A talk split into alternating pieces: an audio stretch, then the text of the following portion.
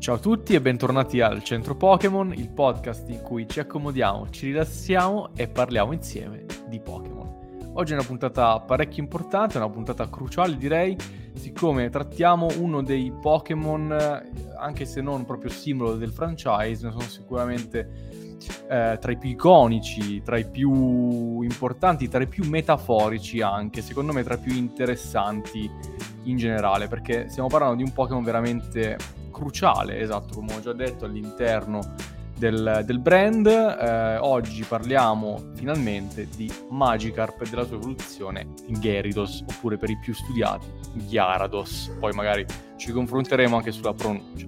Insieme a me, come sempre, i miei sodali, eh, Alessandro Jack Giacomelli. Ciao, buonasera a tutti. E Antonio Glide Manno. Ciao ragazzi. Benissimo, oggi parliamo del Pokémon Pesce, il numero 129 di tipo acqua, ossia Magikarp, e della sua evoluzione, ehm, che invece è il Pokémon Atroce, sempre di tipo acqua ma anche di tipo volante, e nella sua mega evoluzione di, di tipo la sua mega evoluzione di tipo buio. Ecco, sicuramente è uno dei Pokémon più eh, iconici e più metaforici del franchise, come ho già detto, dei più simbolici anche. Ehm, forse è la, la, la metafora che ehm, l'impegno paga sempre da una parte, che dall'altra invece è meglio non giudicare troppo presto chi è un po' bruttino al liceo, perché poi può diventare un modello di Abercrombie dopo il liceo, possiamo dire in maniera molto semplice. Eh, quindi farei un primo giro di consultazioni riguardo a questo Pokémon per me eccezionale, eh, perché Magikarp per me è bellissimo, cioè proprio semplice come carpa, ma anche eh, ha dei tratti caratteristici come la corona in alto, ma anche in basso, le due pinne eh, caudali e, ehm, e Gyarados è semplicemente bellissimo, è quello che più si avvicina, almeno in questa generazione, al concetto di drago giapponese. Voi cosa ne pensate? Ma sinceramente credo sia impossibile pensarne male, quindi la domanda non voglio dire che sia superflua, però ecco, sicuramente la risposta è abbastanza scontata. Io insomma, sono un grande fan di entrambi, sia Magikarp che Gyarados eh, un po' per, perché mi piacciono gli animali di ispirazione, un po' perché non è solo una ripresa dell'animale di ispirazione, un po' per la leggenda che ci sta dietro, che è una leggenda molto interessante, che ho sempre apprezzato, e un po' per il fattore iconicità, perché effettivamente Gyarados, forse Magikarp anche di più, sono tra, tra i Pokémon più riconoscibili di questa prima generazione, forse in generale di tutte quelle eh, finora rilasciate. Anto, che ne pensi? Ora dirà che non merda, non lo sopporta. no, uh, in realtà con uh, Magikarp mi ha fatto sempre molto ridere, infastidito soprattutto quando ci giocavo a Pokémon Smeraldo perché spuntava dappertutto mentre volevo qualche Pokémon acquatico un po' più utile. Eh, però lo trovo molto simpatico, soprattutto di questa descrizione del Pokédex che tra poco leggeremo, ne danno una... Uh, ne descrivono alcuni aspetti veramente esilaranti, eh, esilaranti. Mentre la sua evoluzione, che dire, è veramente uno dei Pokémon più forti arrabbiati esistenti, soprattutto del tipo acqua, un vero e proprio drago. E mi ricordo che giocando era uno di quei, mentre andavo in esplorazione, utilizzando la mossa Surf, sempre Pokémon Smeraldo, era uno di quei Pokémon assieme a Tentacruel che erano tra i più difficili da beccare, soprattutto tra i più pericolosi, se lo beccavi con i tuoi Pokémon un po' indeboliti o assediati dal veleno, ti spuntava questo Gyarados ed erano guai, guai seri. È sicuramente un Pokémon fiero e potente, mi piace parecchio. Tra i Pokémon d'acqua è tra i miei preferiti sicuramente. E poi c'è tutta la storia dietro che tra poco vedremo che è molto affascinante. A livello estetico, Jack come lo descriveresti? Stavolta secondo me di materiale di cui parlare ce n'è, non è de un drago, de un serpentone, insomma. Vabbè, in realtà per ora parto col buon Magikarp magari, perché Gyarados lo vediamo fra, tra un pochino. Giusto, sono, sono un incognito, scusami, stavo già parlando, cioè, stavo già pensando a Gyarados perché Anto ne ha parlato gi- giustamente e Gyarados è uno dei Pokémon che mi piace di più della prima generazione, però sì, parliamo prima di Magikarp che è una carpa. Sì, fondamentalmente sì, infatti quando dicevi hai materiale, ma in realtà sì, ma non tantissimo perché è una carpa, ricorda molto da vicino una carpa, ha dei baffi un po' più lunghi di quelli delle carpe effettivamente, ma insomma, eh, forse la caratteristica per eccellenza di Magikarp, oltre alla pinna dorsale che ricorda un po' una corona, è l'occhio, l'occhio pallato, vitreo, vuoto, quell'espressione assente che lo caratterizza. E... Magikarp, tra l'altro, si caratterizza per una grande shiny. Possiamo già bruciarcela sì, perché secondo me è sì, parte sì. integrante del, dell'estetica. Perché il Magikarp è una delle più famose. Sia Magikarp che Gyarados. Magikarp è il Magikarp dorato. È bello, è bello. Proprio a sottolineare la sua regalità che poi si è persa con le generazioni, con i secoli, possiamo dire. Mm-mm. Sì, ora tra un po' magari ci leggiamo qualche descrizione per capire meglio cosa intende Mattia. Magikarp è anche famoso perché in una delle scene più controverse dell'anime eh, veniva mostrato in umido, sognato da Ash e Brock, eh, in quanto sappiamo tutti che nella lore dei Pokémon, nel mondo dei Pokémon, tutti sono vegetariani, comunque non si mangiano i Pokémon, eh, se non magari delle parti, per esempio le code degli Slopo che comunque ricrescono o il latte Mumu dei Miltank, ma i Pokémon non si mangiano. E, e questo Magikarp nell'anime, che ricordiamo essere non canonico per quanto riguarda la lore effettiva del mondo dei Pokémon, che è un mondo utopico, un mondo in cui non esistono le armi, in cui sono tutti quanti vegetariani o presunti tali eh, veniva mostrato questo Magikarp ai ferri, sognato da Ash Brock con l'acquolina in bocca. Eh, al di là di questo, quindi, se ho ben capito, iniziamo a eh, raccontarvi un po' questo Magikarp con le parole del, del gioco. Eh, parto io come sempre con la prima generazione. In rosso e blu eh, ci viene presentato con questa, questa frase anticamente era molto più forte dell'odierno discendente, incredibilmente debole, perché Magikarp viene eh, definito spesso come il Pokémon più debole, più inutile dell'intero Pokédex. Secondo me, in realtà poi hanno generato delle creature che sono ancora peggio, ma comunque Magikarp eh, classicamente è il Pokémon più debole esistente. Infatti è molto celebre il suo splash, attacco splash, attacco splash, che non fa nulla. Quando viene usato nel, nei giochi, eh, ci viene proprio detto, non succede, ma non succede nulla. Quel punto esclamativo, come per dire, guarda che non sei scemo te che tipo il Pokémon ha fallito. No, no, no, il Pokémon l'ha fatto lo, lo splash, solo che non ha fatto niente, perché effettivamente è un attacco che non fa nulla. Eh, semplicemente si vede Magikarp che, che, salta, che zompa come un grillo, ma non, sostanzialmente non, non, non combina niente. Eh, in Pokémon giallo, invece, le parole sono queste: famoso per la sua inaffidabilità, lo si vede nuotare comunemente in mari, fiumi, laghi e zone paludose, quindi un po' ovunque. Magikarp, infatti, è famoso per essere uno dei Pokémon che sicuramente riuscirai a pescare con l'amo vecchio insieme alle ciabatte. Cioè, quindi parliamo veramente, po- poverino, di un Pokémon veramente insulso, almeno così ce lo presenta il Pokédex in queste prime battute, ma vediamo adesso come eh, è andata avanti la narrazione di questa carpa eh, nelle generazioni. Ma poteva andare meglio. Eh, leggo anche una voce che trovo particolarmente divertente. Prima volevo dire però che da piccolo, per un certo periodo di tempo, sono stato convinto che la mossa splash tipo eh, non lo so, colpisse una sola volta su 100, ma quella volta tipo togliesse 180 in un colpo solo.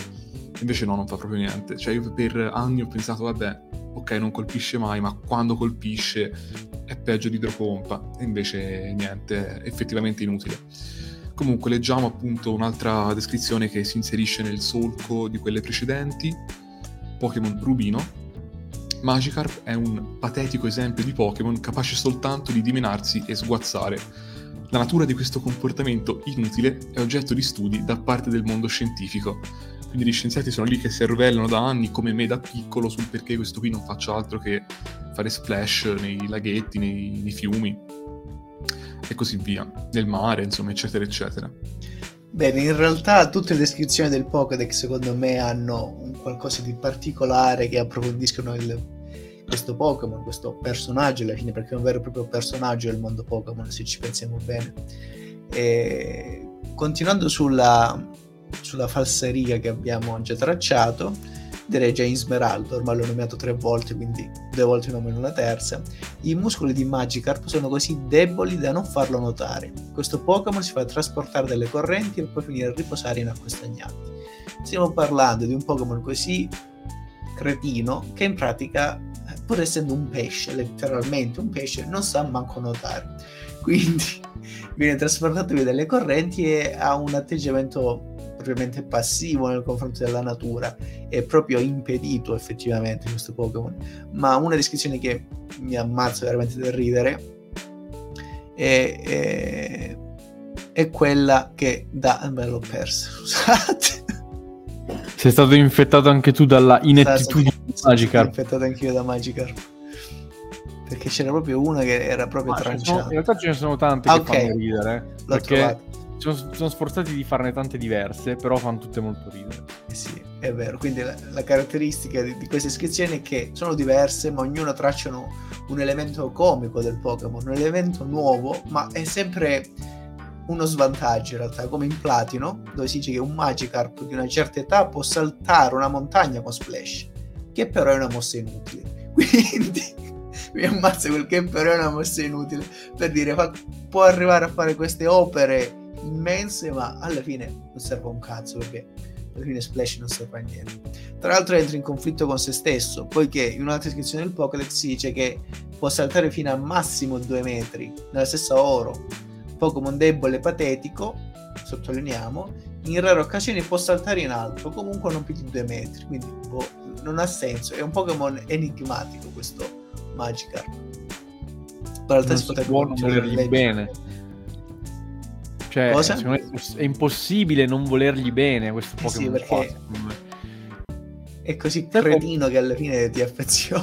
Cioè, Se quale mi fa ridere anche quella di Argento, salta e sguazza senza ragione, così i predatori come i PG8 lo possono catturare al volo.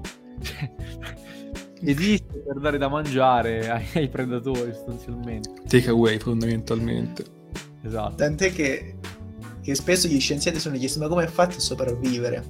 In realtà ci sono due motivazioni. Una è che ha delle scaglie molto dure e resistenti che gli permettono di resistere agli attacchi.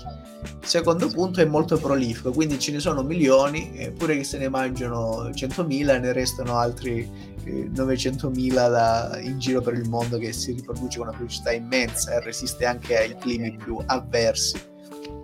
Insomma, Magikarp anche- chiava. Sì, praticamente C'è anche, questo, c'è anche questo simpatico inside joke in Pokémon Sole, cioè è debole e indifeso, ma è particolarmente prolifico. Se ne vedono talmente tanti in giro che vengono a noia, che in effetti sintetizza bene l'esperienza di molti giocatori, tanto compreso. È vero. Tra l'altro Ah, all'inizio, Che vengono a noia, dice. Bellissimo. tra l'altro, penso che non, non sia l'unico, ma all'inizio non sapevo in cosa si evolveva Magikarp, quindi era il Pokémon cretino per eccellenza, perché nessuno se lo dimentica si mette in squadra un Magikarp e poi lo allena effettivamente. Poi nelle prime, nelle prime, eh, nelle prime generazioni non c'era il condivide esperienza automatico per tutti. Quindi che tu in automatico, tu, anche se lo mettevi in squadra, non lo usavi, eh, si perdevano tutte le esperienze. No, anche con il condivide esperienza era singolo, tu smezzavi l'esperienza, se, se non mi sbaglio, se... però già in terza generazione era così. Quindi tu dovevi investire su questo Magikarp che non aveva mosse utili, non, non- non poteva fare alcunché, quindi era un'impresa disperata. Quindi solo dopo ho scoperto che evolvendosi Magikarp diventava quella specie di Gyarados. E quindi, boh, è incredibile, cioè è un Pokémon veramente divertente. No, ma poi tra l'altro ci sono alcune voci Pokédex, tipo quella di Zaffiro, che tracciano ancora. Cioè, è incredibile, ognuna ti dà un elemento in più su Magikarp. Per esempio, in Zaffiro, nella lotta Magikarp è inutile poiché può solo sguazzare, infatti è considerato debole. In realtà si tratta di un Pokémon molto robusto che sopravvive in tutte le acque, anche le più inquinate. Quindi ancora una volta questa tendenza alla sopravvivenza volente o nolente di questo Pokémon comico che però alla fine cioè, cioè, voglio dire più o meno ce la fa a, a rimanere a galla anche se addirittura il Pokédex eh, il rosso fuoco dice che la sua forza e velocità sono praticamente nulle, si può tranquillamente definire il più debole e patetico Pokémon del mondo. Cioè, ci, va, ci va pesantissimo nel dire che, che, questo qua è un coglione, però tuttavia ce la fa, sopravvive, non, nessuno lo sa, però è lì e non se ne andrà molto facilmente. Quindi un Pokémon onestamente molto divertente e un po' un maestro di vita per tutti. È recidivo, possiamo dire. Talmente resistente da, da sopportare qualsiasi cosa alla fine, che poi è la chiave di lettura del Pokémon che prima è molto simpatico per la sua inefficienza, poi al contrario diventa una forza della natura. Eh, però ci sono anche varie curiosità che legano il Pokémon al mondo del Pokémon e anche alle sue caratteristiche. Non so se ne vogliamo leggere qualcuno e vogliamo dire qualcuno di queste curiosità, ci sono parecchie in realtà. Due o tre io le direi tranquillamente. Non so se voi volete dire qualcosa. Beh, prego, prego, già che hai lanciato il sasso nello stagno, vediamo quanti Magikarp accorrono.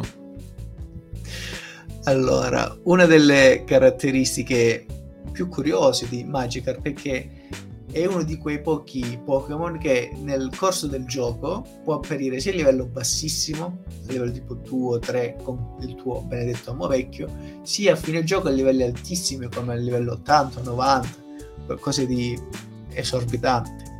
E in secondo luogo è uno dei Pokémon che si schiude prima, forse perché effettivamente prolifico. E un'altra che mi fa molto ridere è che dalla terza alla settima generazione Magikarp è praticamente l'unico Pokémon che pur essendo tipo acqua non impara mai una mossa di tipo acqua. Quindi è proprio inutile, incredibile, assurdo. Poi non può imparare neanche surf che in realtà eh, concorre la lore perché pur essendo un pesce non è bravo a nuotare, quindi non sa nuotare lui, può portare appresso altri allenatori, non può farlo, quindi di per sé è in linea con il carattere. Secondo me sono delle cose che mi fanno molto ridere perché è proprio inutile, povero, povero Magikarp. Un'altra cosa rilevante è che fa la coppia con Fibas, che anche lui ha un percorso di vita simile, però Fibas e mi pare che sia famoso come il Pokémon più brutto esistente, quello più nauseabondo. Eh, mm-hmm. che anche qui al contrario diventerà il Pokémon più bello se ci pensiamo, anche qui il Pokémon più debole, più stupido, più patetico diventerà uno dei Pokémon più forti esistenti. Cioè, e quindi c'è un percorso simile, anche se Fibas in realtà credo che a livello di statistiche sia ancora più debole di, di Magikarp. Quindi quest- alla fine questa c'è una sorta di come dire, persecuzione nei confronti di Magikarp, perché è vero che è, tre, è debolissimo, ma non penso sia neanche il più debole. E anche livello di velocità, in realtà è più veloce di diversi altri Pokémon che ha un buon livello, ma questo magari ce lo dirà Mattia dopo, parlando delle statistiche. Diciamo che c'è un riscatto sia di Magikarp che di Fibas, poi, al contrario. C'è un riscatto per cui il Pokémon più debole diventa una bestia assetata di sangue, capace di distruggere le città con un solo iperraggio. Dall'altra parte un Pokémon che è definito il più brutto, in realtà secondo me c'è ancora Barbaracolo in circolazione, eh, che diventa il più bello, sia Milotic. Quindi diciamo che entrambi hanno una narrazione simile, possiamo dire. Sì, no, li ho sempre visti molto come gemelli, effettivamente, da questo punto di vista. Doppi, ecco, cioè uno è il doppio dell'altro, in un certo senso. Appaiati, ecco, meglio ancora. Bene, bene, ma um, a questo punto io mi chiedo, visto che Antonio ha detto che Magikarp è un personaggio del mondo dei Pokémon, come esistono anche altri, possiamo identificarlo con Psyduck per esempio, un personaggio, eccetera. Magikarp che carattere ha? Cioè, il Magikarp tipo, com'è? Come si comporta? diciamo che eh, non è facile perché è uno di quei personaggi che hanno varie interpretazioni non ci ho mai pensato effettivamente perché è talmente parlante di per sé il Pokémon nelle espressioni, nell'aspetto, nel Pokédex che effettivamente tu le identifichi immediatamente con quello è Magikarp. Eh, direi che non è molto presente a se stesso, cioè non è furbo, sveglio di natura ed è particolarmente debole, quindi vive in, uh, vive in gruppo solitamente, però in pratica potrebbe anche vivere benissimo da solo in qualsiasi posto in pozze, in fiumi, in, eh, in laghi, quindi si accontenta un po' di qualsiasi cosa. uh, praticamente non ha istinto di sopravvivenza, perché anzi addirittura tende a suicidarsi. Questo splash con il quale si lancia, si fa vedere, c'è una motivazione a questo splash, ma la vedremo dopo. E in realtà è, è controproducente perché lo fa senza alcun motivo non lo fa per, eh, non so, per corteggiamento, per, per cercare cibo, boh, salta così senza motivo, perché infatti incuriosisce gli scienziati, tant'è che si espone agli altri Pokémon che lo divorano. Alla fine sembra che eh, l'essenza di questo Magikarp, almeno la sua motivazione per esistere al mondo, è quello di nutrire gli altri Pokémon, come diceva Mattia poco fa. Ma in realtà nasconde di molto di più. In realtà c'è tutta una leggenda dietro Magikarp che è abbastanza complessa, se avete un po' di pazienza magari dopo ne rievoco alcuni passaggi, ma preferirei farla nel passaggio tra Magikarp e, e nella sua evoluzione perché è proprio la transizione del Pokémon che ne fa capire meglio anche le motivazioni, perché Magikarp è il Pokémon vessato, è il Pokémon tra i più reietti, tra i più comuni e quindi eh, svalutati in assoluto tutti noi l'abbiamo svalutato Magikarp alla fine, soprattutto prima di conoscere la storia dietro e la sua evoluzione.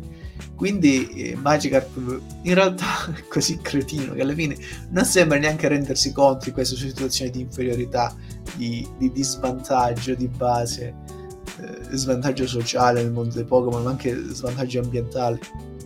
Quindi si limita semplicemente a boccheggiare e a saltare. Quella è la caratteristica principale del comportamento cioè esiste. Sua, il, il, carattere di Magikarp semplicemente esistere e saltellare qua e là, addirittura saltare fuori dalla, dal terreno, sul terreno perché va saltando anche sulla terra in maniera incredibile, in maniera improbabile e riprodursi. Ma non perché ci viene mostrato, semplicemente perché proprio il Pokédex che, che ci dice è molto prolifico, quindi effettivamente si riproduce. Non sappiamo come, ma sembra questa essere l'essenza apparente del Pokémon. Poi vedremo che in realtà ha un nasconde di sé molto più di quello che mostra all'apparenza. Non so se vi ricordate, ma c'era anche un gioco, un'applicazione per telefoni che era basata proprio sui Magikarp e praticamente era basata sul salto dei Magikarp. Cioè era una competizione in cui dovevi cercare di far saltare più in alto degli altri il tuo Magikarp avevano costruito proprio un gioco eh, su, su, su, questa caratteristica qui. Cioè mm-hmm, che... Penso che eh, questo gioco porti l'evocativo nome di Pokémon Magikarp Jump. Può essere. proprio... Sì, sì, eh, allora io ci ho, ci ho giocato tipo una settimana e poi l'ho disinstallato. Però ti dà una misura di come questo Pokémon sia entrato nell'immaginario comune, soprattutto per merito della leggenda, insomma, alla base di Magikarp, che non so se volete, vi, vi sentite di raccontarla, perché in generale, appunto, Magikarp cos'è? È una metafora, è un Pokémon metafora. Allora, io non so se mi sente, sì. Eh, io ho letto qualcosa, non so se lo volete dire voi, non vorrei fare occupare spazio altrui. Vabbè, io in realtà ehm, cioè, conosco la leggenda, come prima tu hai detto, che è una leggenda molto ricca di particolari, un po' ho tremato perché la conosco per sommi capi in realtà. Eh, non saprei andare troppo nel dettaglio, però insomma possiamo parlarne un po' eh, insieme, magari ecco dico un po' le linee generali e poi tu se vuoi aggiungere qualche pennellata quella mi fa piacere. Come vuoi, se, se non pensate che è tardi, se no la saltiamo, non è un problema. Non devo no, per forza dire tutto. Vabbè, va citata perché è la cosa più bella secondo me che sta dietro a Magikarp e Gyarados. Eh, infatti abbiamo parlato di Magikarp e Gyarados come grande metafora, metafora del, della possibilità di realizzarsi anche quando nessuno scommetterebbe su di noi, metafora del, dell'essere debole, inet, inetto, incapace, che riesce a trovare una forza insperata dentro di sé e cosa dice questa leggenda cinese? La leggenda ehm, sostanzialmente dice che eh, se una carpa nuotando controcorrente riuscirà a risalire una cascata, giunta in cima si trasformerà in un drago. Questo semplicemente. E, e infatti da qui la differenza fra Magikarp che è un pesce debolissimo e il buon Gyarados che invece è un drago. Solo i Magikarp più ostinati, più tenaci, più caparbi, possiamo dire, eh, a forza di fare splash, risalire questa cascata in cima a una montagna, riusciranno a diventare il bellissimo Gyarados. Io, insomma, questo è un po' quello che avevo da dire sul tema. Anto, se hai delle aggiunte, insomma, ci sta, mi fa piacere. Bene, allora, da, da quello che ho letto, la leggenda è piuttosto lunga e complessa, nel senso con tanti particolari, essendo anche una fiaba alla fine. Ma ne riporto qualche particolare perché si ricollega in maniera proprio benissimo ad alcune descrizioni del Pokédex, alcune abilità del Pokémon che io leggendo infatti, ma questa cosa la fa anche Magikarp. E mi sembra molto carino magari citarla ormai e se non lo facciamo in questo podcast quando lo possiamo fare? Allora uh, il mito della, della koi di questo pesce rosso tipico dell'area asiatica giapponese e cinese eh, si ricollega a una leggenda riportata in un documento particolare, nel Sutra del Loto, che è un documento scritto del XIII secolo, eh, fi- che fa parte della, eh, della, religione buddista, scritto da tale Daishonin, che riporta questo mito di questa carpa, di questa koi. Allora, secondo la leggenda, eh, il mondo prima era in armonia e che veniva unito dalla terra al mare da un fiume, il fiume giallo, che collegava gli oceani con il cielo. Uh, le koi, particolarmente valorose, che appunto investivano il proprio tempo, le proprie abilità risalendo il fiume, raggiunta questa porta del drago, questa cascata, se si impegnavano, se mostravano la propria abilità e riuscivano a saltare e raggiungere questa cascata, riuscivano a raggiungere il regno degli dei, riuscivano a raggiungere eh, il cielo, l'universo e trasformarsi in draghi. Però cosa successe? E questo è il senso della, della storia. Gli uomini stravolsero questo equilibrio, stravolsero questo equilibrio perché si appropriarono della terra e dei mari e, e queste koi furono costrette a vivere lungo questi fiumi ma a vivere relegati poiché gli uomini cercavano di sfruttarle come ogni Magikarp alla fine venivano vessati da questi uomini, venivano pescati, venivano presi con le reti, soprattutto erano tantissime le trappole su questo fiume e nessuno ormai da centinaia di anni riusciva a raggiungere la cascata finché questa protagonista, questa, questa Koi, si impegnò al riguardo, cioè parlò con i genitori, vabbè, poi eh, questo pesciolino azzurro, che tra l'altro mi pare che uno dei genitori fosse anche uno rosso e l'altro giallo come Magikarp stesso eh, si impegnò per risalire questa cascata. Gli uomini lo presero in giro, eh, cercarono in ogni modo di ostacolarlo in vari modi. Eh, la, ad esempio all'inizio misero delle trappole, ma questa poi riuscì a attraversarlo rapidamente. Venne attrat- vennero attratti gli uomini e quindi cercarono di ostacolarlo perché sentivano il rumore, faceva costantemente questo splash come Magikarp. Poi in, in un altro momento cercano di inquinare il fiume di sporcarlo e questa poi cominciò a soffrire per questo inquinamento, ma riuscì a sopravvivere, esattamente come Magikarp che riesce a sopravvivere in situazioni più impervie, anche in situazioni più inquinate. E infine l'ultima prova fu quella del salto, fu questo splash. Gli uomini costruirono una diga per impedire alla, alla carpa, a questa koi, di raggiungere la cascata e poi di risalirla e cercò più volte questa koi di saltare in alto, di prendere le forze e quindi superare questa diga, questa cascata. Ci riuscì grazie al dio del fiume benevolo che vedendo gli sforzi di questo Magic, di questo Magikarp, di questo Koi, riuscì a mandare un'onda tale da fare uno splash enorme, quindi saltò metri e metri in altezza per superare questa diga, infine raggiunse questa cascata e riuscì a superarla con le proprie forze e diventare un drago, a trasformarsi in questo enorme drago e ricongiungersi con gli dei. Quindi, come abbiamo già visto, il mito della Koi si ricollega più volte a quello della, almeno alla, alla descrizione di Magikarp, la stessa descrizione del Pokédex che più volte sottolinea alcune caratteristiche che ci sembrano inutili ma in realtà sono molto rilevanti poiché le altre Koi venivano trasportate via dalla corrente e non riuscivano ad andare oltre come generalmente fa Magikarp invece Magikarp il senso di Magikarp, come abbiamo detto più e più volte, è appunto la, la forza di credere in noi stessi, superare gli ostacoli quando tutto, tutto ciò che ci circonda cerca di vessarci, cerca di schiacciarci, ma di tirare fuori quella forza necessaria che è dentro di noi. Non è chiaro in realtà se Magikarp subisce una metamorfosi che lo migliora, che lo trasforma, quindi è la forza di volontà di Magikarp che gli permette di diventare Grados, che è completamente diverso da lui, o se già in sé aveva quei semi, quella potenzialità che gli permetteva di trasformarsi in questo potentissimo drago.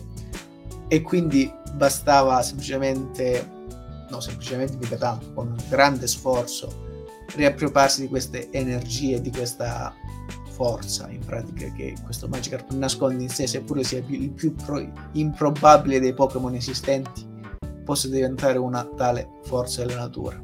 E quindi questa è a, a grandi linee la storia del Koi, che nella pratica in realtà è un Pokémon, è un, uh, un pesce molto utilizzato, molto impiegato sia nella, nell'agricoltura, perché viene, i Koi in Giappone vengono allevati nelle risaie per nutrirsi di parassiti, di, di verme, di, di, altri insetti che possono aggredire il riso, ma anche e soprattutto, è, è la, cosa più, la cosa più famosa che riguarda questi pesci, per allevamento per i bellissimi giardini giapponesi. Sono di varie colorazioni, sono, è un animale veramente bello da vedere in realtà il koi, ed anche Magikarp possiamo immaginarlo come utilizzo del genere. Peraltro anche le carpe koi hanno la particolarità di fare dei salti molto alti, fino a 3 metri addirittura, eh, quindi c'è anche questa, questo filo rosso che collega Magikarp e le carpe koi. Eh, insomma, diciamo che è esattamente la pokémonizzazione di questo animale realmente esistente. Eh, io mentre Anto parlava eh, mi stavo già chiedendo però perché questo Magikarp si chiama così, anche se penso che il motivo sia abbastanza palese, e come lo chiamano invece negli altri stati. Vabbè, sul perché si chiami così non c'è moltissimo da dire, nel senso che il riferimento alla carpa nel nome è evidente, così come è evidente che ci sia magic, quindi magico, eh, nella prima parte del nome. Sul perché si chiami carpa magica potremmo riflettere, in effetti, forse il nome è un po' provocatorio, nel senso che in realtà di, ma- di magico questa carpa non ha niente e ci vede un po' un'ironia di fondo quasi alla Toriyama, no? Che uno si aspetta che questa carpa magica spacchi tutto, poi arriva ed è un cretino che fa splash e basta. Eh, e se no potrebbe essere invece la magia insita nella sua capacità di evolversi in un Pokémon potentissimo. Non saprei sinceramente. Per quanto riguarda i nomi esteri, il nome giapponese Koi King, anche qui viene da Koi, quindi la carpa Koi. Eh, ormai saprete tutti benissimo cos'è una carpa Koi perché Anton ha parlato poco fa. E King, re, allusione sia alla corona che è poi in realtà la pinna dorsale di Magikarp. E anche qui forse c'è un po' quell'ironia di fondo sottile per cui in realtà questo re questo re Carpa insomma non è re di nulla sostanzialmente e trovo interessante il nome francese che è Magikarp cioè quindi eh, da Magic e Carp che è Carpa in francese insomma si traduce il nome eh, inglese sostanzialmente eh, i nomi cinesi, coreano, eccetera, sono tutte, tutti traduzioni di Koi King e quindi Liu Wang, Lei Wang, Ingeo King, tutti quanti vogliono dire carpa re, re carpa. Il tedesco, e chiudo col tedesco, è carino perché è Carpador, però non viene, cioè non vuol dire carpa d'oro, ma viene dalla la fusione di Karpfen, che è la carpa, e il Dorsk, che è il merluzzo, quindi in realtà due pesci lontani da loro. Però carpa d'or sembra tipo una marca di, soff- di bastoncini di pesce, queste cose. Bene, insomma, un angolo dei nomi non stimolantissimo, possiamo dire. Io... Possiamo dirlo. Io mi fermerei... Carpe d'oro è divertente. Carpe d'oro è bello, sì, sì effettivamente è carino. Io mi fermerei un attimo prima di passare alle carte per vedere velocemente le sue abilità, perché poi cambiano del tutto ovviamente da Magikarp a Gyarados, così poi fa- facciamo anche il paragone. Eh, Magikarp ha due abilità, la prima è nuoto velox, cioè se piove la sua velocità aumenta, ma la sua abilità che mi piace di più è quella speciale, perché Magikarp ha un'abilità speciale, ossia paura. Magikarp infatti ha questa abilità incredibile per cui la sua velocità aumenta se viene colpito da una mossa di tipo buio, spettro o coleottero. Perché? Perché eh, il buio, cioè la paura del buio, quella dei fantasmi e quella degli insetti sono le paure più diffuse in generale e quindi hanno creato questa abilità che hanno solo 15 Pokémon, Magikarp è ovviamente uno di questi, eh, per cui insomma se vedi una mossa buio, spettro o coleottero inizi a correre come un coglione perché hai paura e quindi sostanzialmente la velocità aumenta. Cioè è una roba così scema che ha senso. E mi fa ridere Magikarp sicuramente. Se c'è un'abilità spiegata perché non darla a Magikarp giustamente? Esatto, e quindi è una grande abilità, ci tenevo a dirla perché ovviamente Gyarados, ve lo anticipo, non ha l'abilità paura, ovviamente. Eh, niente, io andrei mh, mm, a vedere un attimo velocemente le carte di Magikarp. Io vi anticipo che mi asterrò dal fare la carta flop perché per me non ne ha. Tutte quante molto molto belle. Per cui se, se volete all'intrasatto vi dico la mia carta top di Magikarp e ho avuto difficoltà a sceglierla perché secondo me sono tutte quante, ripeto, belle, non ce n'è qualcuna di incredibile, a meno che non la troviate voi magari, eh, ma eh, tutte quante sono molto dignitose. Io ne scelgo una giusto per, eh, scelgo il mio set di elezione, ossia il set Team Rocket, in cui c'è un Magikarp che è, è nel, nell'acqua più o meno, comunque c'è questo sprazzo di rosso, di acqua rossa quasi, e dietro si vede quasi un forse un branco di altri pesci.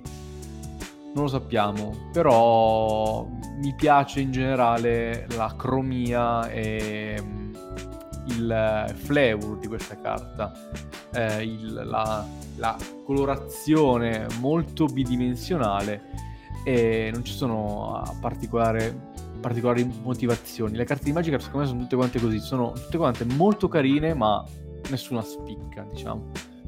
Allora, come dice Mattia, sono piuttosto d'accordo con quello che ha affermato poco fa sulle carte, perché non c'è una, una carta veramente brutta, ci sono qualcune che spicca un po' di più, altre un po' meno, qualcuna molto carina, io direi di... Io no, vorrei puntare l'attenzione sulla Sky Ridge, cui si vedono questi Magikarp che risalgono effettivamente una cascata. Uh, tra l'altro le mosse, una è splash naturalmente, l'altra è segno dell'evoluzione. Mi piace molto l'impostazione, poi si ricollega al mito, quindi mi sembra molto carina come... E poi una carta molto classica, non è una delle carte nuove. In linea di massima sono abbastanza d'accordo con voi, non ci sono carte proprio tragiche, eh, ne segnalo comunque una che più che una carta flop è una carta boh, nel senso che non capisco che tipo di carta sia, cosa contenga, cose varie. La carta del set Stirpe dei Draghi, in cui c'è Magikarp che salta davanti a un palazzo, credo, cioè un, un tempio o qualcosa del genere. Non saprei di preciso.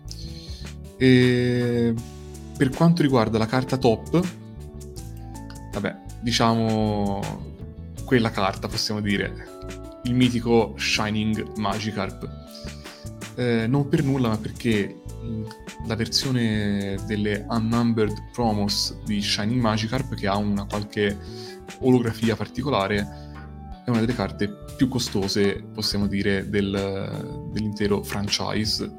Mi pare stia sopra 10.000, le 10.000 bombe, insomma, comunque.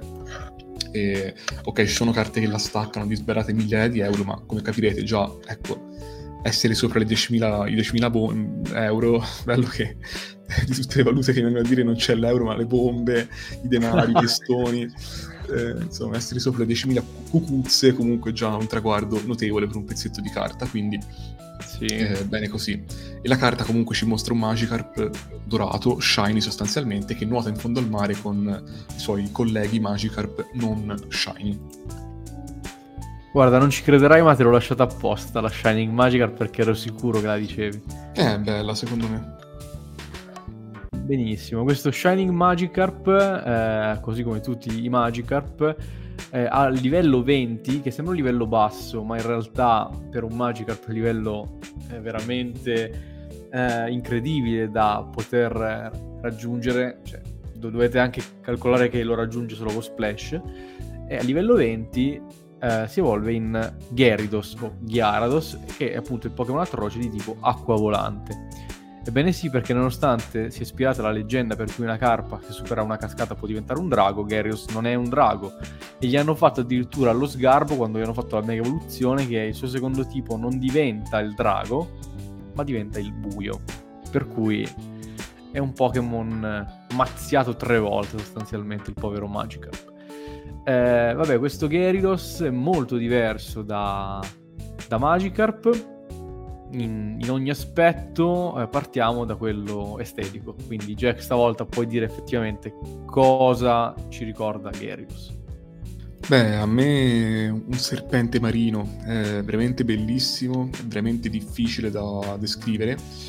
Allora, facciamo così. Diciamo che ci sono dei piccolissimi punti di tangenza con Magikarp. Per esempio, quella specie di pinna dorsale che Magikarp aveva e che era dorata è qui replicata più volte lungo tutto il dorso di Gyarados, che ovviamente è molto più lungo perché Gyarados, in quanto serpente marino, si sviluppa in lunghezza sostanzialmente.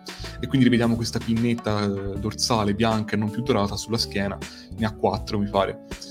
Ehm, ha un, un ghigno malefico e bellissimo, questi baffi che aveva anche Magikarp, eh, una specie di cresta frontale a tre punte.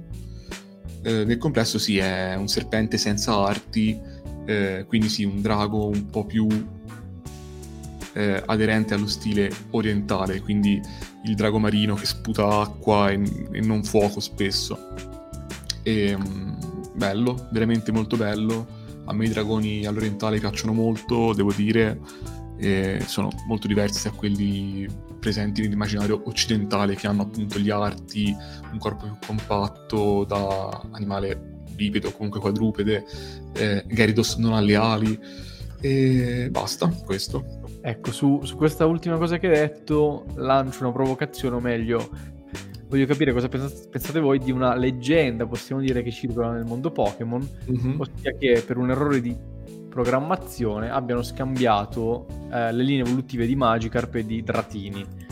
Cioè c'è quel, non so se lo sapete, ma c'è una mm. teoria per cui in realtà Dratini si, si sarebbe dovuto evolvere in Dragonair e poi in Gyarados, mentre invece Magikarp sarebbe voluto in Dragonite, che effettivamente un drago, ci sono anche degli, degli elementi di congiunzione come, come, i baffi, mentre dall'altra parte l'elemento di congiunzione è il fatto che il drago resta sempre comunque all, all'orientale, possiamo dire, come diceva Jack, cioè un serpentone. Io onestamente non sono molto d'accordo con questa cosa, anche perché di base eh, Gyarados, come diceva Jack, è effettivamente il drago per i giapponesi, il drago classico in cui si evolverebbe la carpa. Eh sì. Voi che cosa ne pensate?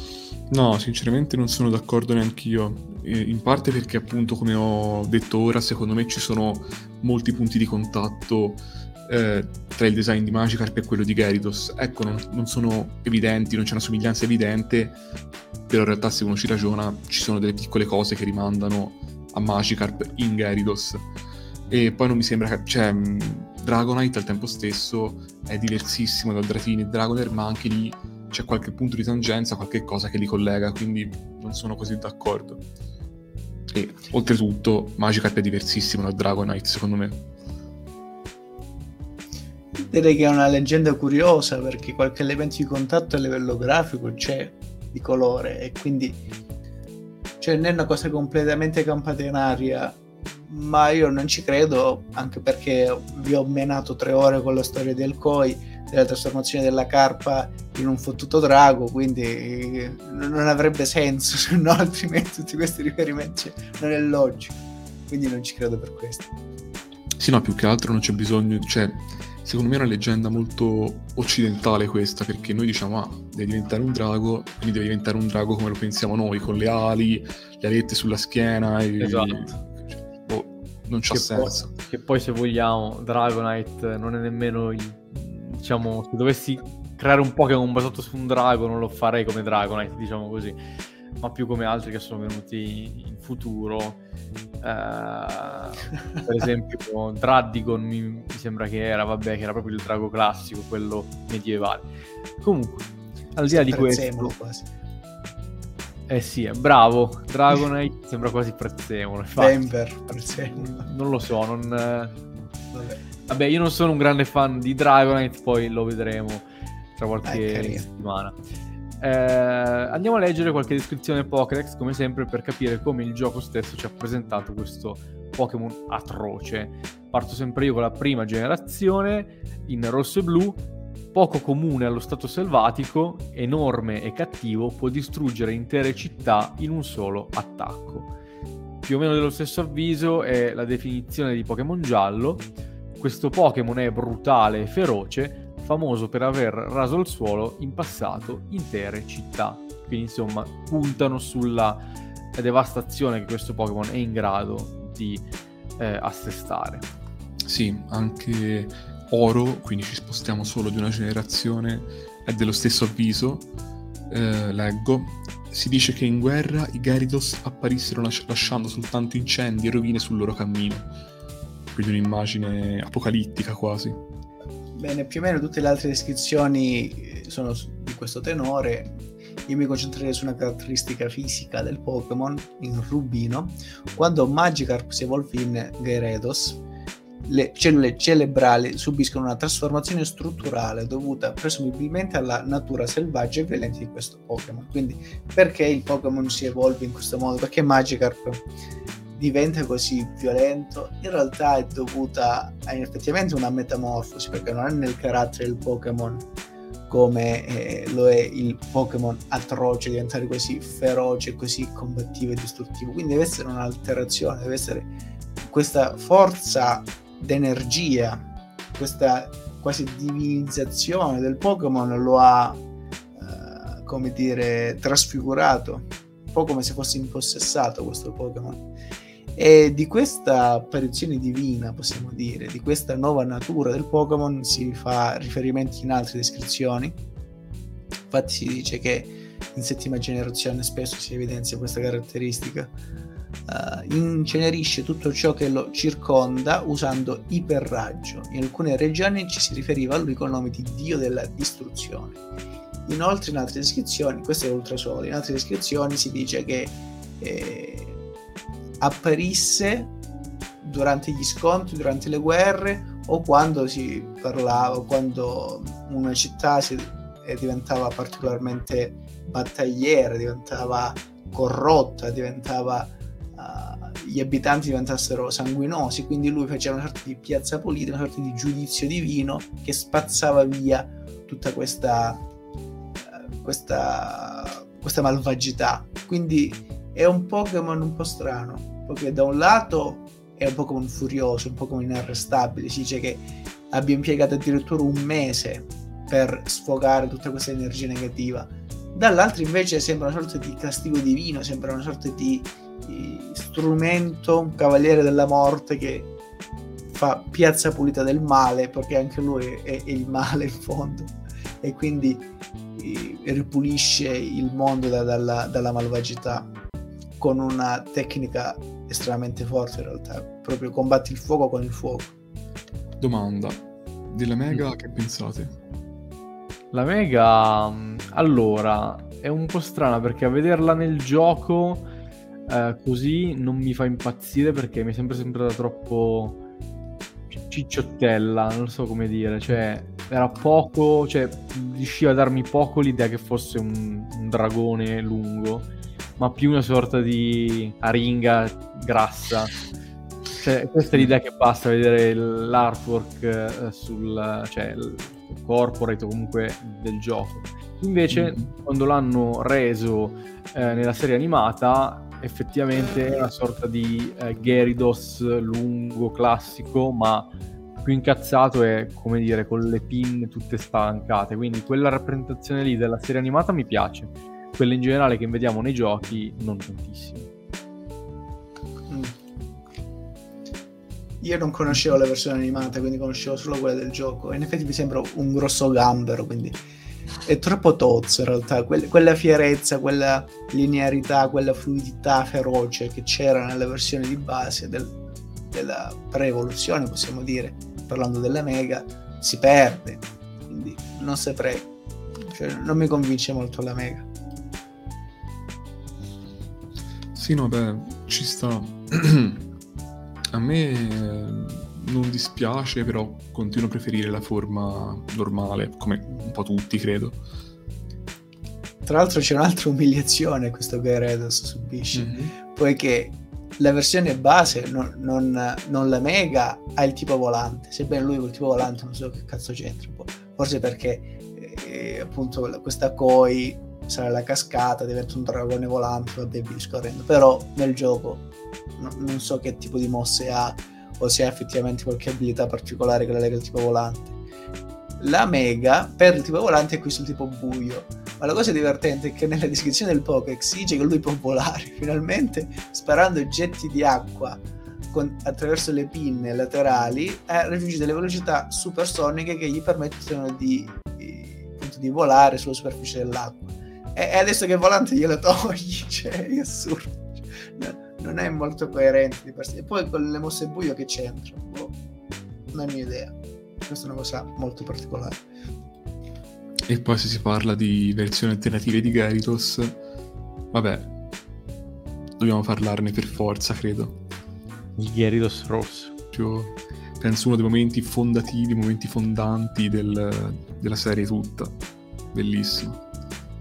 Beh, possiamo dire che con ogni probabilità tratta della versione shiny di un Pokémon più famosa e conosciuta di tutte.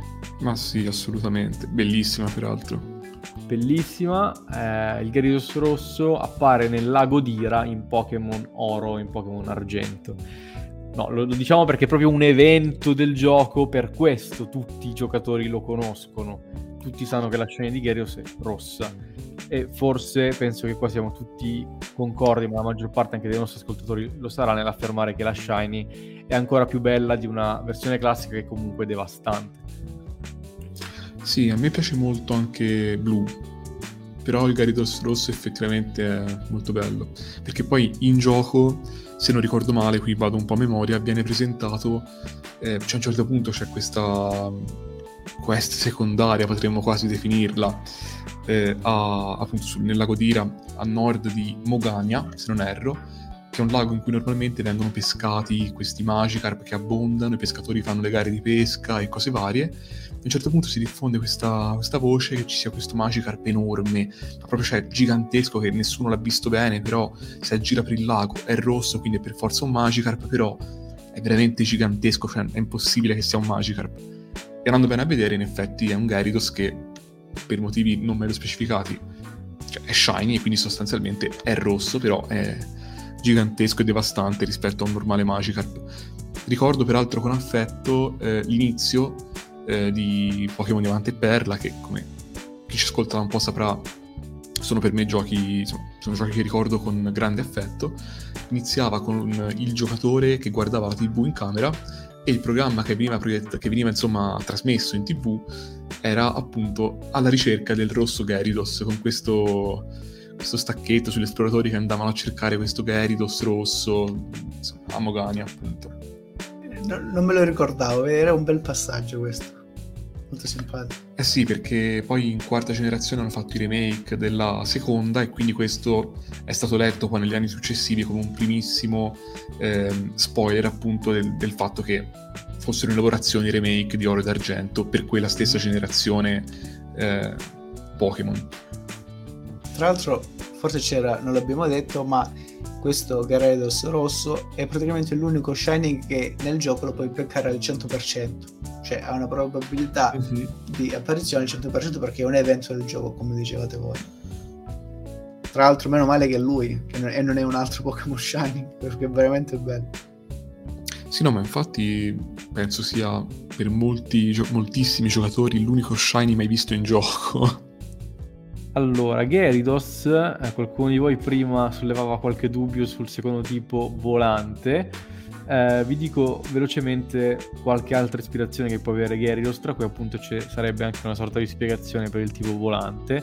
La prima è il Leviatano, eh, ovviamente il serpente marino, la bestia, il mostro marino che troviamo nella Bibbia oppure anche Jormungandr, che sarebbe un serpente marino, però stavolta della mitologia norrena, mentre invece il tipo volante, che appunto apparentemente non ha molto senso se eh, relativo a Gyarados che non può volare, può essere un riferimento ai Koinobori, cioè un tipo di aquilone mh, mm, a, a, a, calzino più o meno a forma di carpa, sono molto celebri nel, nella cultura eh, orientale, in questo caso giapponese, quindi esistono questi aquiloni a forma di carpa che si appendono per celebrare la giornata del bambino in Giappone.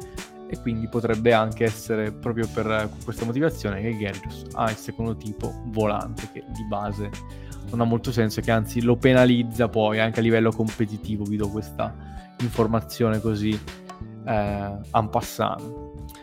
Eh, non so se vogliamo già parlare dei nomi di Gyarados in altre lingue. Sì, sì, possiamo parlarne adesso, effettivamente. Intanto diciamo che cioè, io lo pronuncio Gyarados, c'è chi pronuncia Gyarados. Eh, insomma, non so in realtà dirvi con esattezza quale sia la pronuncia corretta perché Gyarados come nome non viene dall'inglese, infatti il nome giapponese originale è già Gyarados, che viene dal verbo giapponese appunto Gyakusatsu, che vuol dire massacrare, dalla parola Arashi, che vuol dire tempesta, e da Odosu, che è il verbo minacciare. Quindi in realtà probabilmente si è Gyarados effettivamente la pronuncia vera, perché obiettivamente il verbo è Gyakusatsu, quindi sì, sarà Gyarados, però insomma non me ne frega nulla. Non so neanche come sia possibile che tutti quanti abbiamo letto Gyarados, perché cioè, se anche fosse inglese cioè, essendo scritto Giarados, niente autorizza a leggerlo Gyarados, però tutti quanti abbiamo sempre fatto così, quindi boh, quasi un effetto Mandela, non, non saprei, stranissima questa cosa. Uh, invece, il nome mandarino, Baolilong, vuol dire drago carpa violento, e, per il cinese è un po' tutto in realtà, Gyarados è un nome molto diffuso, c'è cioè un po' in tutte le lingue, eh, si distinguono, si distingue in realtà una sola lingua europea, perché se il tedesco ha Garados, che in sostanza riprende il nome giapponese, il francese ha invece Leviator, che viene da Leviatano. Fine, anche qui non è che ci sia moltissimo. Avevo un'altra curiosità su Gyarados, ossia abbiamo parlato del carattere di Magikarp prima. Eh, sembra un po' una battuta considerando la tipologia di Pokémon, ma il carattere di Gyarados qual è? Sicuramente non parliamo di un tipo molto tranquillo. Eh beh, già di base il Pokémon atroce, quindi non è un tipo eh, facile da, con cui relazionarsi, possiamo dire. E questo Gyarados tra l'altro dici perché lo pronuncio così? Perché boh, sono andato a cercare su YouTube come si pronuncia Gyarados e mi dice che si pronuncia in questo modo, quindi cerco di fidarmi di questo video. Uh, questo Gyarados quindi è, è un Pokémon furioso, è inutile girarci intorno, l'abbiamo già detto tante volte, è un Pokémon che nella propria essenza è proprio una furia, una furia battagliera, una rabbia incontrollabile che esplode all'improvviso e che è inarrestabile di per sé, ma è letteralmente inarrestabile, quindi è solo il Pokémon che decide di calmarsi dopo un tot, quindi tu non puoi fare niente, se vedi questo Veredos avvicinarsi e cominciare a, a, a, a diciamo ad esprimersi con iperraggi e, e dare eccessi di ira, tu puoi solo ritirarti, nasconderti e aspettare che finisca. Puoi metterci un giorno, puoi metterci una settimana, un mese addirittura, farà piazza pulita tutto intorno a lui, ma tu non puoi fare niente.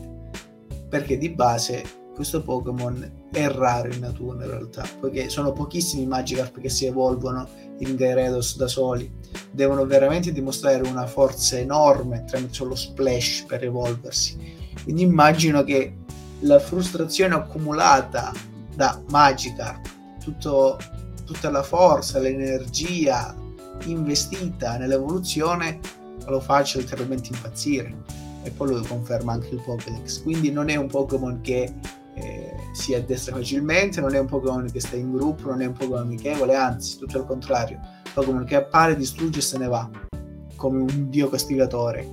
E infatti probabilmente tra i, i Pokémon più difficili da allenare da gestire ma viene ribadito spesso nella lore del po- dei Pokémon è, è indicato tra i primi Pokémon, diciamo, se ci fosse una top 10 di Pokémon difficili da gestire e da allenare, ci sarebbe sicuramente questo uh, Gyarados, anzi io penso addirittura dei primi 5, tolti i leggendari, perché di base Gyarados non è un Pokémon che segue ordine, non è un Pokémon razionale, è un Pokémon molto istintivo, furioso, quindi è il Pokémon stesso che ce lo dice. Solo un allenatore molto capace, un allenatore che l'ha addestrato già da Magikarp riesce a gestirlo e solo quindi nei confronti di un allenatore di cui ha piena fiducia questo Gyarados segue gli ordini e riesce a, a, seguire una linea logica in battaglia, una strategia, perché altrimenti è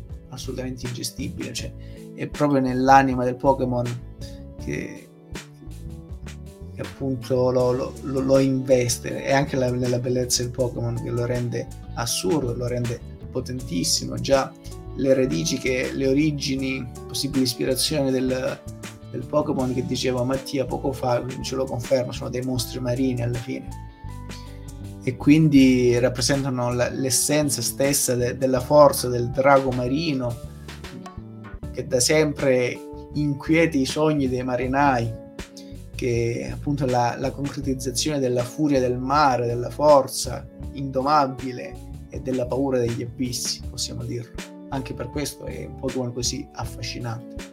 Oltre a ricollegarsi a 50 leggende che abbiamo già visto, e a tantissime ispirazioni diverse, non solo giapponesi ma anche europee, nordiche, norrene, tantissima roba. Quindi veramente questo siamo tornati dopo tanti Pokémon che abbiamo visto in questi podcast, almeno nei miei gusti, finalmente uno dei grandi Pokémon, finalmente in uno dei, dei Pokémon che quando li guardi, quando ascolti la loro storia, li osservi, vedi le loro mosse, affondi proprio le mani nella bellezza del mondo Pokémon, secondo me. Avevo anticipato prima che Gyarados eh, è penalizzato dal suo typing acqua volante. Nonostante eh, il Mega Gyarados acqua buio sia sensibilmente più forte di Gyarados classico, eh, parlerò nel competitivo adesso solamente della versione classica perché per l'appunto quelle Mega tendo a non considerarle perché eh, sono giocabili solamente in eh, condizioni del gioco, del metagame ben specifiche, determinate e nel tempo, insomma. Quindi eh, non ha molto senso, secondo me, focalizzarsi su, su di queste. Partiamo dalle abilità che, come avevo anticipato, cambiano del tutto. La prima abilità di Gyarados è prepotenza, ossia quando entra in campo uh, diminuisce di un livello l'attacco dell'avversario, è la, l'abilità forse più diffusa di Gyarados. Quella che utilizziamo in competitivo però non è la prepotenza, che comunque rimane una ottima abilità, ma un'altra caratteristica parlante, possiamo dire, del Pokémon, ossia arroganza. Questa è la sua abilità speciale, quindi da paura diventa arroganza arroganza eh, ha l'effetto che quando il Pokémon manda KO il suo avversario, il suo, il suo attacco fisico aumenta di 1. Perché parliamo di attacco fisico e perché è importante su Gyarados? Perché in effetti eh, la sua statistica più elevata è l'attacco fisico, non quello speciale come qualcuno magari avrebbe, avrebbe potuto pensare perché il suo iperraggio ci dice il Pokéx è potentissimo, in realtà l'attacco speciale pensate è la caratteristica più debole di Gyarados. L'attacco di Gyarados, quello fisico, è 125, tutte le altre eh, statistiche, eccetto, eccetto l'attacco speciale, sono eh, piuttosto dignitose. Dunque, Gyarados è sempre stato uno dei Pokémon più forti da usare in competitivo.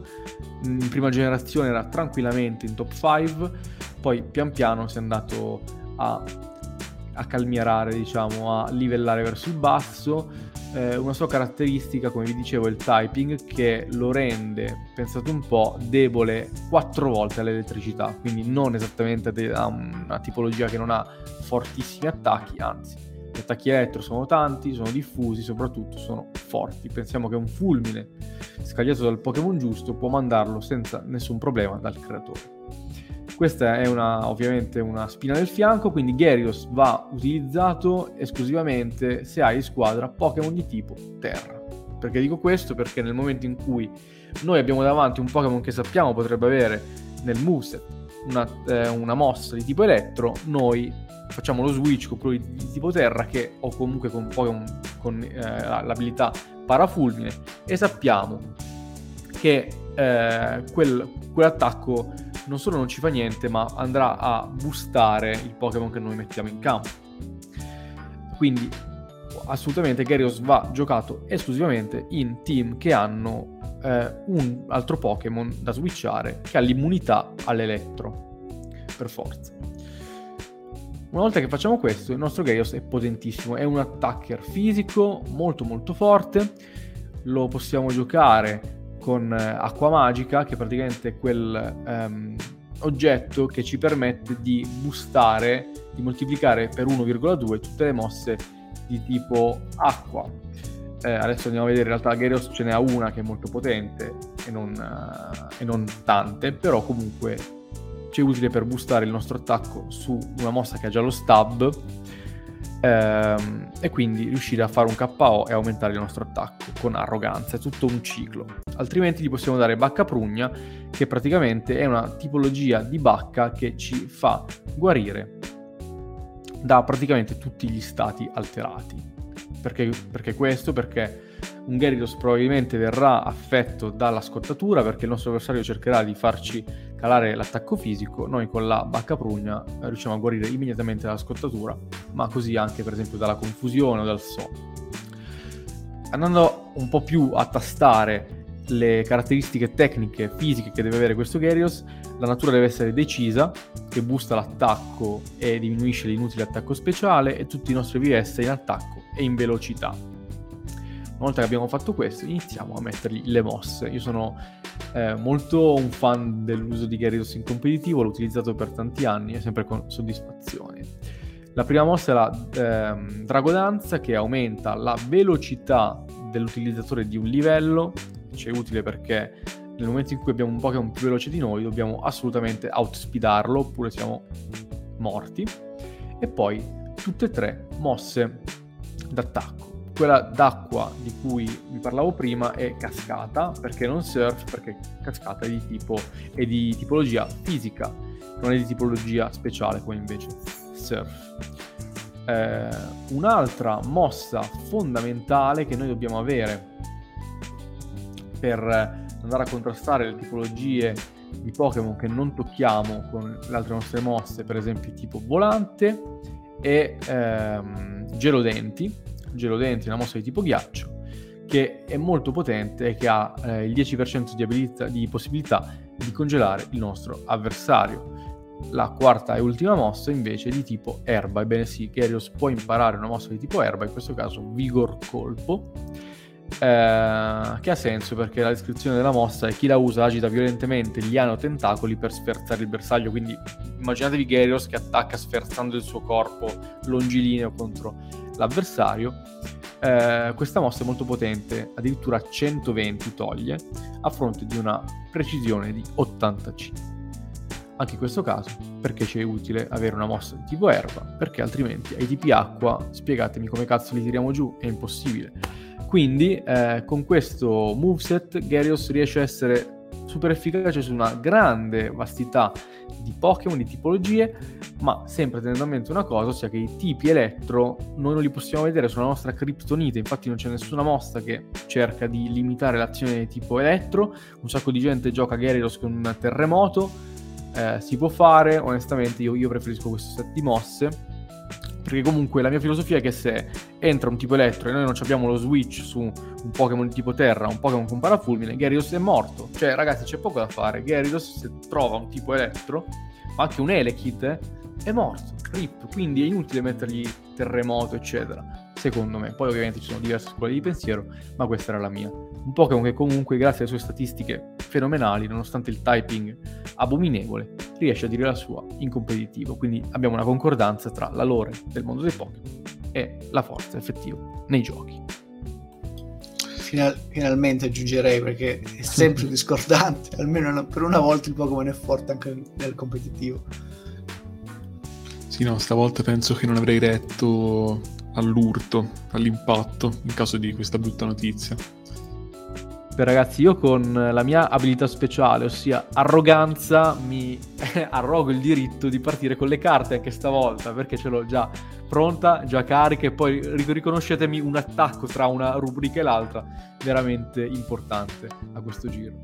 Quindi eh, con la mia arroganza vi vado a dire la mia carta top. Anche stavolta non c'è una flop perché onestamente mi piacciono abbastanza tutte, anche quelle full art che non sono le mie preferite, ma con. Gyarios ragazzi è bello come Pokémon. Cioè, ve ne cito una flop magari, ma giusto perché la devo citare, e per un motivo in particolare stavolta, non perché sia brutta, ma perché mi fa strano.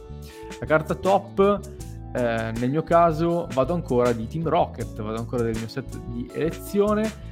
Eh, essenzialmente cos'è Gyarados? Un serpentone cattivo. Allora perché non mostrarci questo Dark Gyarados in tutta la sua bellezza come un serpentone però in questo caso non è molto cattivo, anzi è un'espressione quasi gioviale, ma mi piace tantissimo perché eh, sembra quasi una stampa antica eh, giapponese, sembra quasi un, eh, una, una, una, stampa in stile ukiyo-e, cioè sembra proprio molto classico come Gyarados.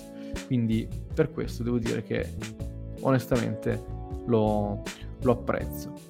E la carta flop è quella del set Richiamo delle leggende, ma per un motivo particolare, perché ci mostra un Gyarados con la bocca chiusa.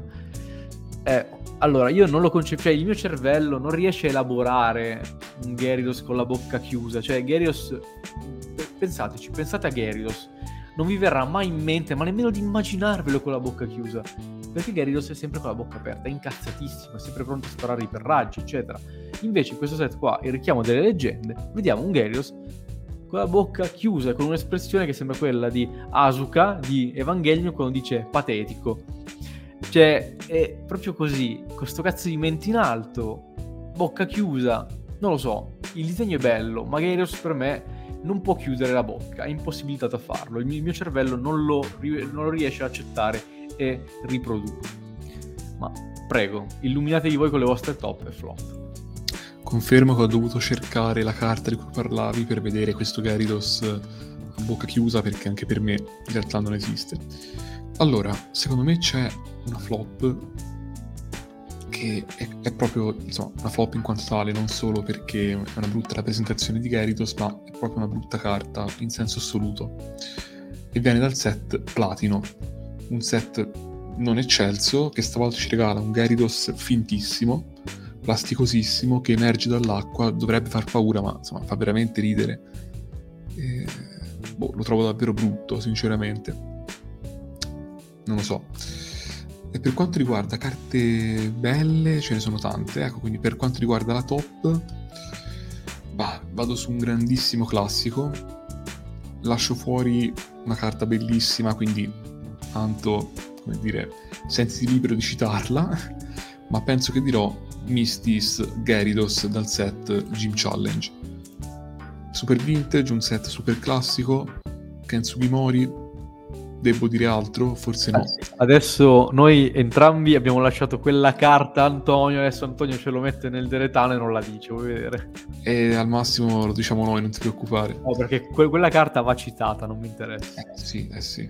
Vabbè, Mystic Gyarados comunque è bellissimo per come è fatto questo Gyarados, è un Sugimori in grandissima forma, eh, col suo stile di fine anni 90, inizio anni 2000 che a me sinceramente mette sempre ehm, una serenità d'animo incredibile perché è uno stile che amo, quindi insomma questo, uno stile che amo, un Pokémon che amo e va bene così. Vediamo se Anto dice quella carta sono gravato di una forte responsabilità adesso. Bisogna dire che le carte che avete detto voi tra le top le avevo anche io selezionate prima. In realtà ce ne sono parecchie, questo è il problema, però non erano le due carte che mi ero lasciato alla fine, perché di solito ormai ho capito che una me la fottete sempre, quindi ne scelgo sempre due, quindi quella che scegliete l'altra la lascio. Uh, e l'altra la dico io. Però in questo caso entrambi sono state lasciate quindi forse una delle due, non saprei. Vi dico la seconda, quindi non è la prima, la seconda scelta della top. Eh, non la descrivo per, perché se no perdo troppo tempo, però è la Neo Revelation, la Shining Gyarados, quella di Gyarados rosso, no? è molto carina. Ma quella che è il numero uno, perché è una carta pazzesca, secondo me, una, una carta assurda, stranissima, stranissima, ma secondo me ci sta molto come carta, perché sembra proprio un demone degli abissi, è la Skyridge. Non era la Skyridge. non è quella a cui pensavo io, sinceramente. Era Shining Gyarados, quella incredibile. Era la seconda, immaginavo, almeno una delle sì. due era. Sì, sì, le, le citate entrambe. Vabbè, come Com- mai ti piace così tanto la Skyridge? Comunque, mo, mo le facciamo tutte e due rapidamente.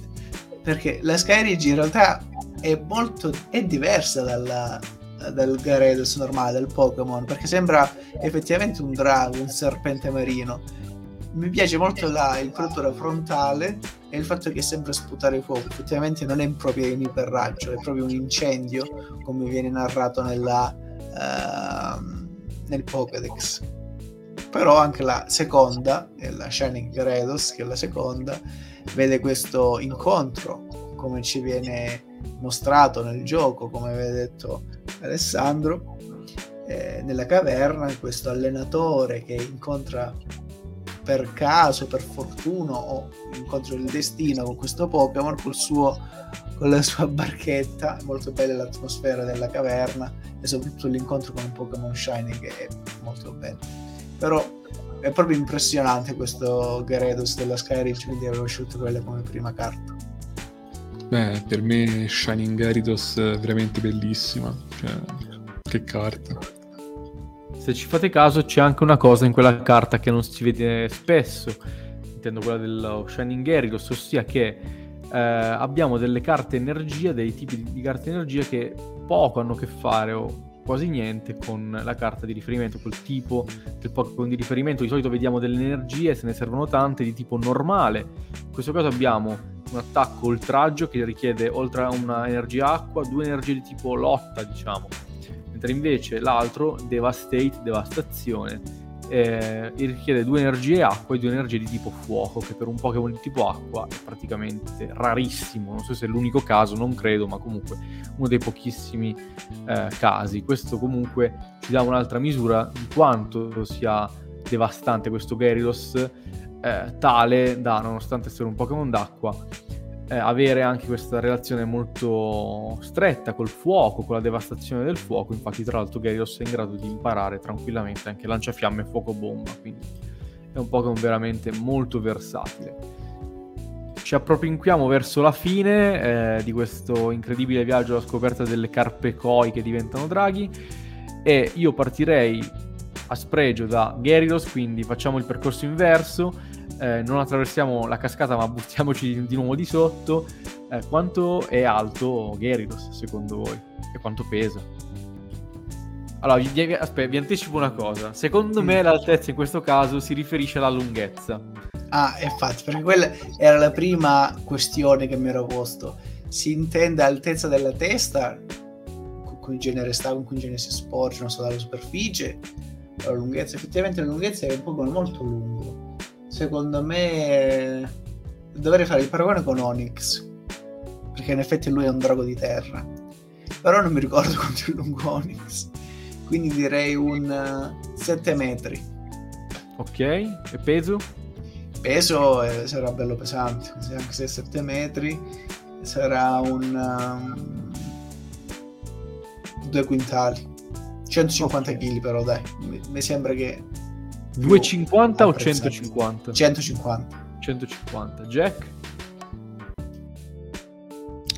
Non mi ricordo in che anno il filosofo Blaise Pascal disse il cuore ha le sue ragioni che la ragione non conosce. La ragione mi porta a dire che Gyarados non può essere lungo 7 metri perché conosco Game Freak, ma il cuore ha le sue ragioni e quindi dico che è lungo 7 metri e che pesa 200 kg. Attenzione ragazzi perché il cuore forse qua ci ha visto giusto. Gyarados è alto, o meglio lungo, 6 metri e mezzo. Onesto. Ah, meno male. E pesa, attenzione, pesa 235 kg. Ah, okay, quindi Alessandro ha vinto come al solito. Di misure se ne intende. Di misure se ne intende, esattamente. Modestamente. Vediamo se se ne intende anche di misure dei pesci. Vediamo se riesce. Eh, pesce a Se- pesce. Ecco, eh, Magikarp, quanto è alto e quanto pesa? Da bravo pescivendolo. No, non è vera questa cosa. Però sono stanco. Vi dirò che secondo me Magikarp è lungo. Comunque lo immagino abbastanza lunghetto, eh? Tipo un metro. No, un po' 80 centimetri. 80 centimetri e peserà boh, 7 kg. 7 kg e mezzo, no? Eh, pure io avrei detto 7 kg. Però secondo me è molto più, più piccolo, sarà un 60 cm. Massimo 60 cm. Attenzione perché anche a sto giro Jack trionfa. Abbiamo un Magikarp che è di 90 cm e pesa È bello 10 là. kg. Quindi Jack si intende anche di misure dei pesci. Modestamente, sì. Beh, devo dire che stavolta le misure, insomma, Game Freak le ha azzeccate perché anche io avrei sparato più o meno una cosa del genere. Cioè, Gyarados è un mostro incredibile, quindi per forza almeno 7 metri lo doveva essere. E Magikarp Sì, sì, è, sì. Un, è un pescione sostanzialmente, quindi ci sta a 90 cm. No, ma anche perché le carpe del mondo reale alla fine, ora il metro non lo toccano, però quando sono belle grosse, 90 cm, secondo me sì, cioè sono grossi come pesci.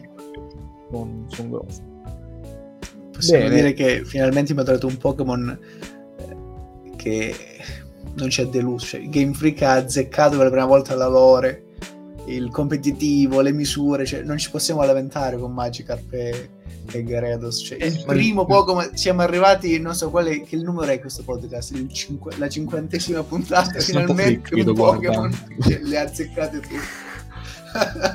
Possiamo dire quindi che Gyarados è un Pokémon ecumenico. Magikarp e. Gyarados sono due Pokémon ecumenici. Diciamo che se Magikarp e Gyarados volevano soddisfarci tutti quanti, possono dire di esserci perfettamente riusciti. Insomma, mi, se- mi sembra di capire che la temperatura del podcast, il centro Pokémon rispetto a Magikarp e Gyarados sia estremamente positiva sia prima che dopo il podcast. Insomma, non abbiamo avuto nessuna svalutazione. Sì, anzi, sì, sì. No, no, assolutamente. Perfetto. Beh, ma dopo aver eh, solcato i mari in groppa a un demone degli abissi, possiamo dire, a un mostro, a un leviatanico abitante dei, dei mari e degli oceani, settimana prossima passiamo su una, su una schiena, su un dorso molto più tranquillo per, per la navigazione, ossia arriviamo al Pokémon numero 131, ossia Lapras, il Pokémon trasporto di tipo acqua-ghiaccio. Quindi insomma proprio un altro- un'altra storia rispetto a Gyarados, anche se sono due dei Pokémon che si usano lì di più per navigare di solito. Molto belli entrambi, a me piacciono tantissimo entrambi. A Per me pure suppongo che Mattia nuclearizzerebbe il buon Lapras, ma non ce lo dire adesso, diccelo settimana prossima. Vi tengo sulle spine una settimana e ci ritroviamo sempre qui al podcast del Centro Pokémon come ogni giovedì. Ciao a tutti ragazzi e buona serata. Ciao ragazzi, alla prossima. Bene ragazzi, quindi io di solito concludo con un consiglio, il consiglio della puntata non può, non può che fare riferimento a Magikarp, quindi nei momenti più duri, quando sembra che non ce la possiate fare, ricordate che Magikarp, che è il Pokémon più inutile e patetico esistente, alla fine impegnandosi si trasforma in un potentissimo Gyarados, quindi avete la forza dentro di voi per fare quello che volete e quindi ispiratevi a Magikarp, ma evitate di fare Splash perché è sostanzialmente inutile. Ciao ragazzi, alla prossima puntata.